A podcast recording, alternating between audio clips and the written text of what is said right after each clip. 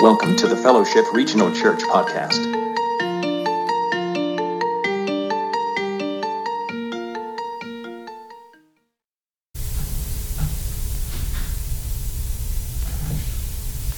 crushed, confused, um, sad, maybe a little, maybe a little shame. He walks through his parents' house, gently closing the door behind him. He's not one who slams doors and yells and screams. He's the kind of guy who internalizes things before he says them. He thinks through the repercussions of if I say this, I, I just don't want to ever be in that spot. So he thinks things through, goes through the house to his room, a makeshift curtain in the corner that just kind of squares off a little pallet on the floor, and there he lays down and he stares up through the holes in the thatch ceiling, looking at the stars, closing one eye, you know, tilting his head in a certain direction, just trying to kind of think past what has just unfolded in his life. He knows there's only one option left, just one. He's got to be called off. It's got to be called off. There's no sense in. The sooner the better. Pull the band aid off fast. Cut it off quick. Just let it be what it is. It's a small community. And so it's going to spread because you know what it's like living in a small community. You learn stuff about you before it ever happens. And it's going to go around the community but it will eventually die down. And he's a guy who thinks about other people, and even if even if he's been wounded and hurt in the process, but he knows this is what has to happen. And he begins to just mull this stuff over in his head. How in the world did this happen? I never saw this coming. He begins to close his eyes and just hope that sleep will overtake him to the point to where he doesn't have to think about this one more minute. Just a little respite from your brain. Have you ever felt so that you just wanted a vacation from your brain for just a moment? It's just running and running, and you're like, somebody shut this down. It just keeps going, and he just wants a little bit of respite. I don't want to think for one minute. Can I just? And he's asleep.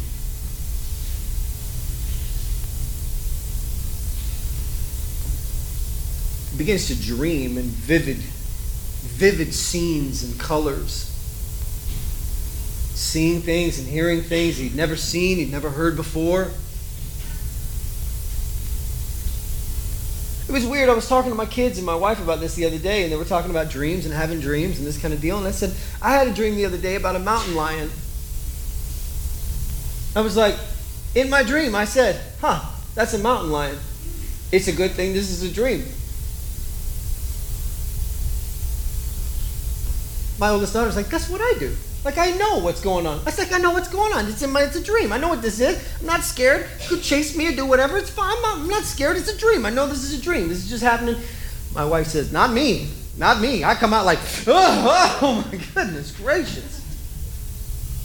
He begins to dream in this vivid color like he'd never had a dream before. And then there was this angel. And the angel spoke to him and said, Joseph, son of David. And I think Joseph in that moment had the thought, son of David? That's an odd title for me. It's true, my lineage goes back to King David. That's odd that and I wonder, maybe Joseph knew this was going on. He knew this dream was a dream. He knew something was happening, and he's beginning to think inside of his own dream. It's like Inception, isn't it? You know?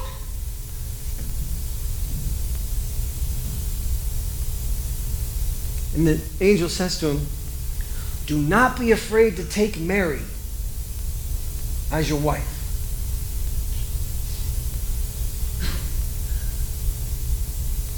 For what has been done to her was done by the Holy Spirit.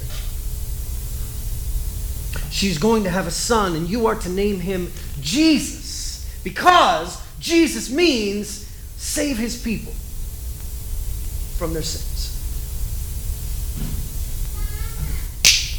Awake. You ever had that feeling like you just woke up and you're like, I hope that wasn't real? Or, I wish that were real.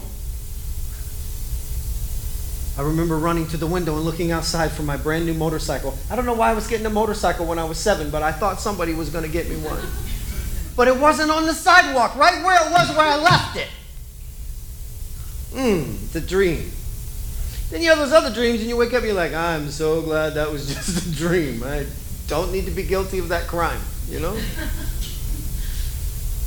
Joseph woke up, and I don't know what his thought process was.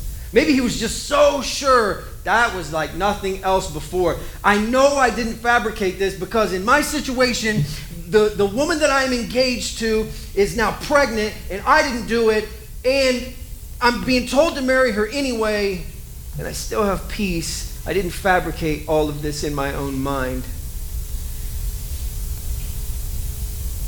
But he's a good man.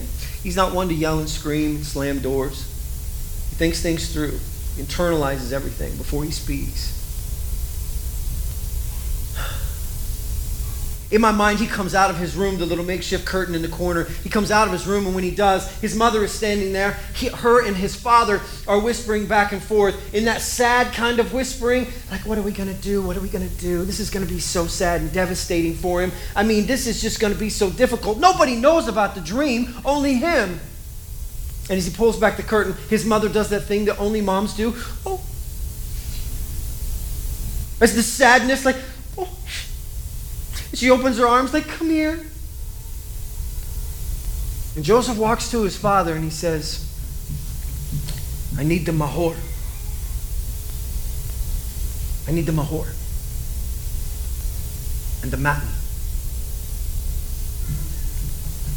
That's the dowry. You see, a Jewish engagement works this way. The parents arrange the relationship and they put the people together. This is your bride. In the future, this is your bride. Their family and our family will work good together. We can have our own little clan. This is going to be perfect. They have a kid about your age. We have a kid their age. This is going to be perfect. This is going to be this is going to be great. That's going to be your bride. The only thing that needs to happen now is the dowry is the thing that shows up. The engagement is important. Not like now where you get an engagement, you get a ring on your finger, and it's like, I hope we make it to the wedding. Like that. Not like that. This is like this is a contract, and we've made it. The only thing we haven't done is deliver the goods on both sides. And so, as soon as they have the dowry, this family has the dowry, the husband, the groom's side has the dowry, he will show up at the door, pound on the door with a handful of cash, and be like, I'm here for you know what. And that's the moment that he gets to take his bride back to his father's house it's kind of a payment because they're losing a productive member of their family who can work and produce and provide. And with the husband, the groom, coming and taking her away, there must be some sort of stipend. So this family pays for what she might be worth. But the matin is the other. It's the gift that the husband brings to the bride. And the only thing that needs to happen is for him to show up at the house but can you imagine that long trek through town? Everybody already knows. It's just a small community. It's been on Facebook for like 18 hours. Everyone knows. But like within the church, it's not Facebook. It's called the prayer chain. That, did you hear about so and so? We should pray for him, and you should call and tell someone else. That's the way that typically goes.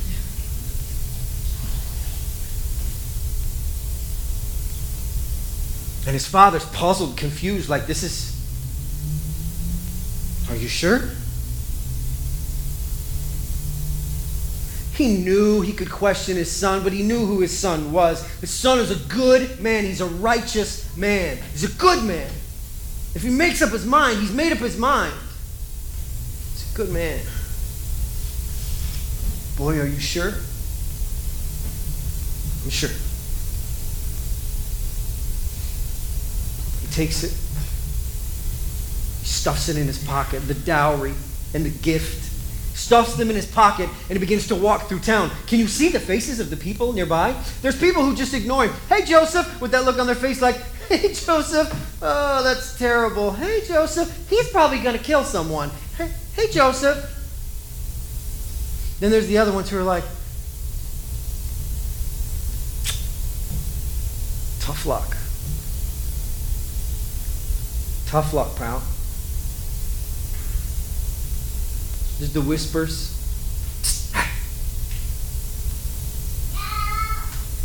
It's Joseph. Who? Joseph. Who?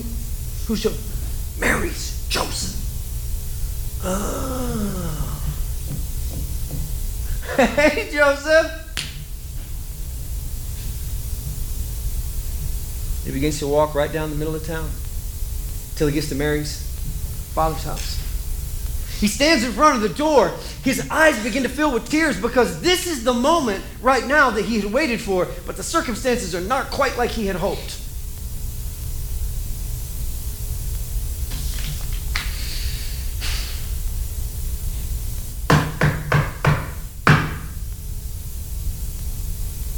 Couple minutes later, the door opens. Her father is standing there with this confused look on his face, like, Are you here to harm somebody or what's the deal? This look of like, I've never known you to be this kind of guy, but the situation could kind of warrant it. He thrusts his hands into his pockets and he pulls out the dowry and the gift and he puts it in front of him and he says, I'm here for my bride.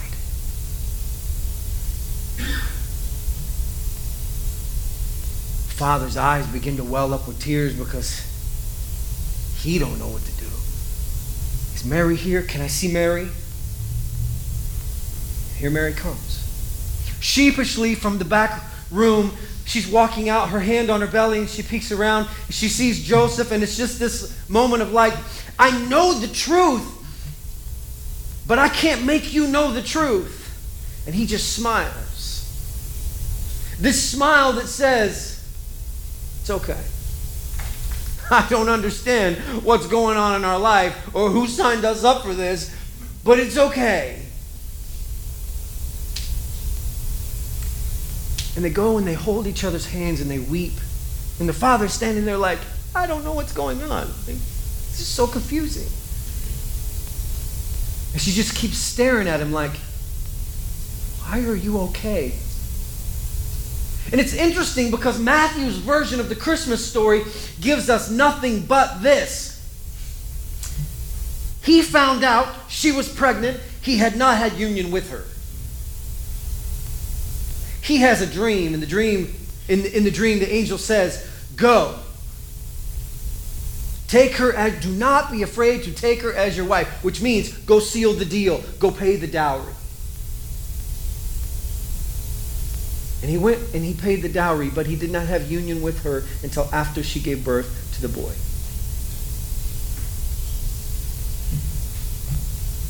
Matthew's Christmas story goes just like this. It's the shortest Christmas story. Matthew chapter 2, verse 1, and it's not even the whole verse, it's like a half of a verse. And it's not even that, it's in like past tense.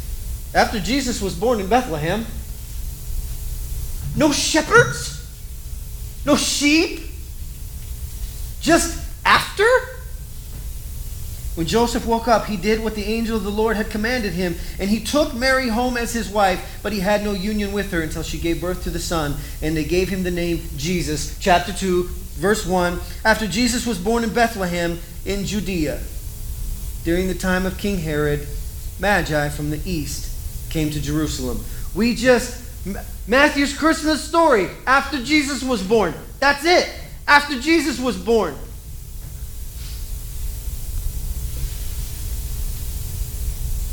What I love, what I love about it is that Matthew's version of the Christmas story is one that asks us about our posture. How's your posture? How's your posture when it comes to Christmas? What's your posture at Christmas? You know what kids' uh, posture is at Christmas? This give me some gifts. You know what parents is? that's, that's the parent's posture. Oh, great.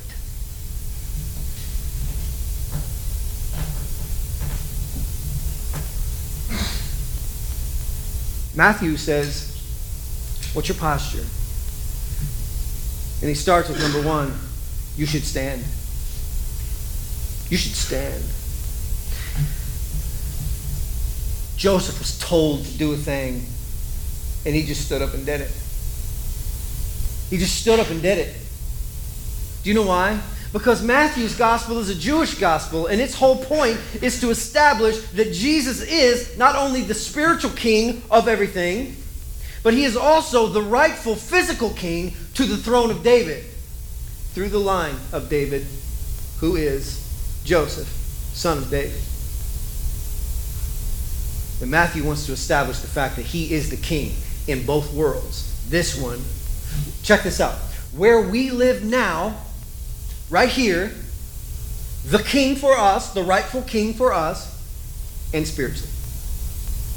And Matthew's point is to focus on that. He wants to point to the vastness of it all and say, What is your posture? When the king speaks, what do you do? Do it.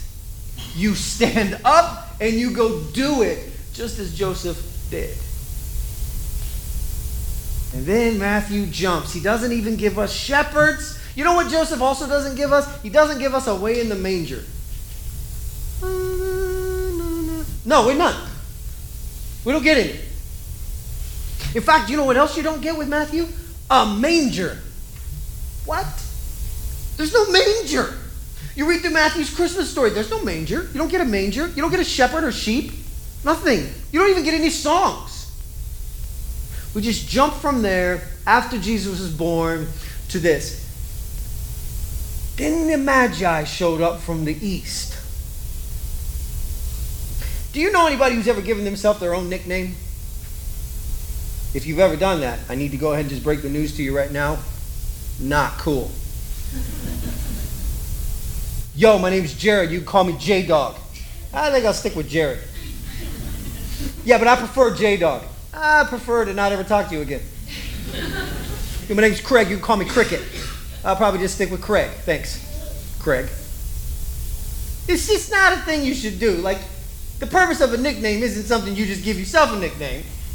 You give somebody else a nickname. That's what you do. And if you do give yourself a nickname, that's okay with me if you do it. I just don't want you to share it with me. All right. Just, could you call me? You know, no, I can't. I can't. I need to. I can't do that. I, or we can't be friends ever again. We can't do it ever again. And see, here's the thing. King Herod gave himself a nickname. You know what's interesting? He calls himself King of the Jews. That's going to pose a problem in the future. Calls himself King of the Jews. The Magi show up from the east, following the star. They follow it all the way through. They go to, they go to Jerusalem and they knock on the great big huge palace doors. And they open up and King Herod comes walking down the hall. He's got a little badge. King Herod, King of the Jews.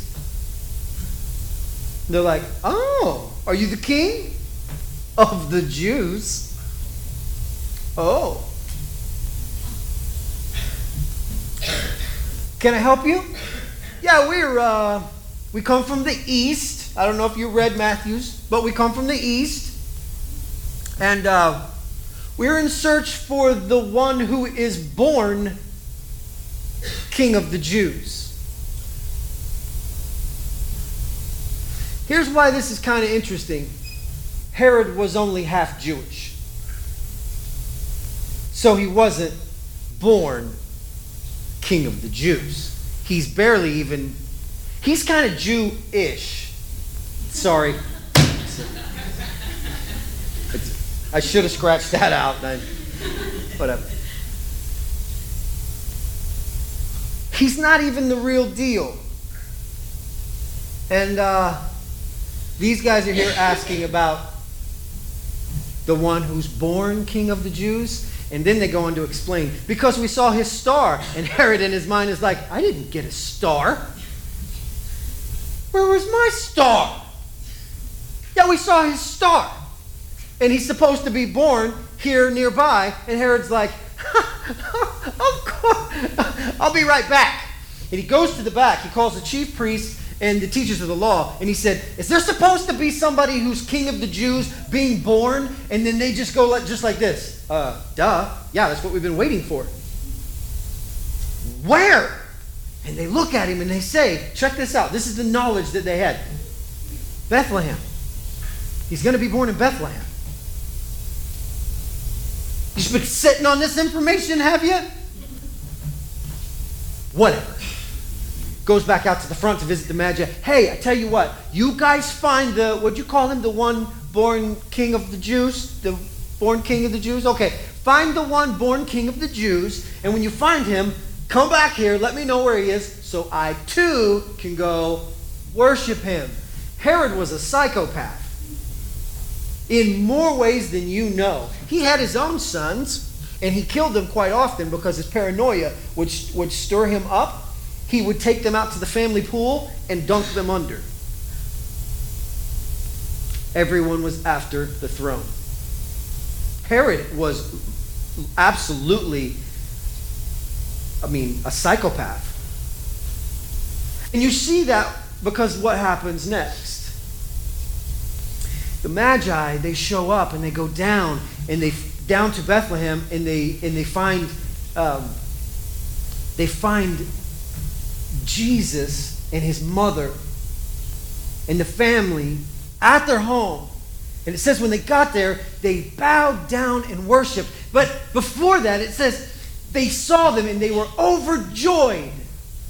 Look at this verse Matthew chapter 2, verse 9. After they heard the king, they went on their way, and the star they had seen in the east went ahead of them until it stopped over the place where the child was when they saw the star, they were overjoyed. This word overjoyed is not just a single word overjoyed, like, are you happy? I'm pretty happy. Not pretty happy. Overjoyed, this word right here requires four different Greek words for you to get to the point of overjoyed. Extremely, great, overjoyed, great. It's just like speechless to where you ramble. Like, do you love it? I, I joke. Wow. Overjoyed. And they are overjoyed. And look what it says they do. When they saw the star, they were overjoyed. On coming to the house, they saw the child with his mother, Mary, and they bowed down and worshiped him. They opened their treasures and presented him with gifts of gold and of incense and of myrrh. And having been warned in a dream not to go back to Herod, they returned to their country by another route. They bowed down and worshiped. What is Matthew trying to tell us with this Christmas story, with his version? He's the king. And you know what? If Magi from the east, who are not Jewish, who have absolutely no connection to Jesus, Mary, Joseph, the line of David, King Herod, or any part of this country. Somehow reckon through the stars that something important has happened, and they show up here and they bow down and worship because of the stars. What do you think your responsibility is? He's the king. You know what else struck me the other day? that nobody got Jesus a jack in the box.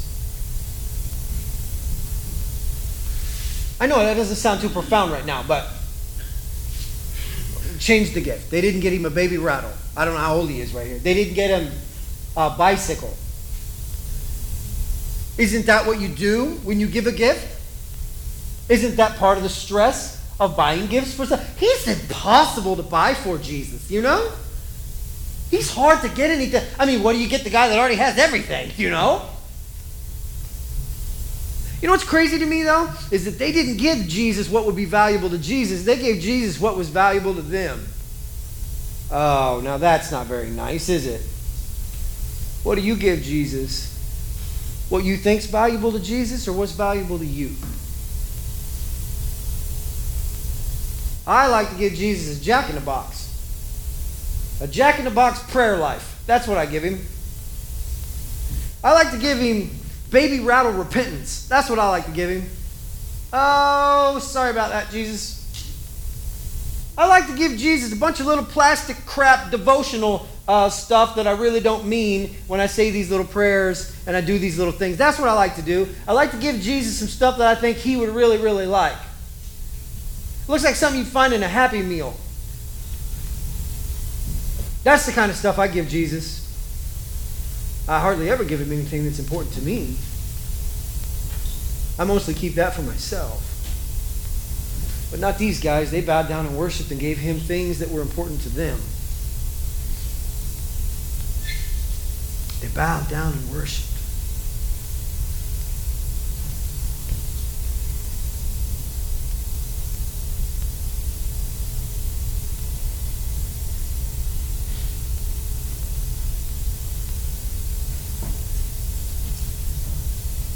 There's a posture to Christmas. And through Matthew's eyes, the posture of Christmas is this. At some point, we have to stand up and say, I want to be obedient to whatever it is God wants me to do. And listen, most of the time, the things that He asks of you are small and so terribly difficult to do. It's stuff like, be generous with my time. Oh! I'm not good at. Be generous with my time. Be patient. Those are the things he asks of me. And the posture for me is to first stand, then it's to bow and worship.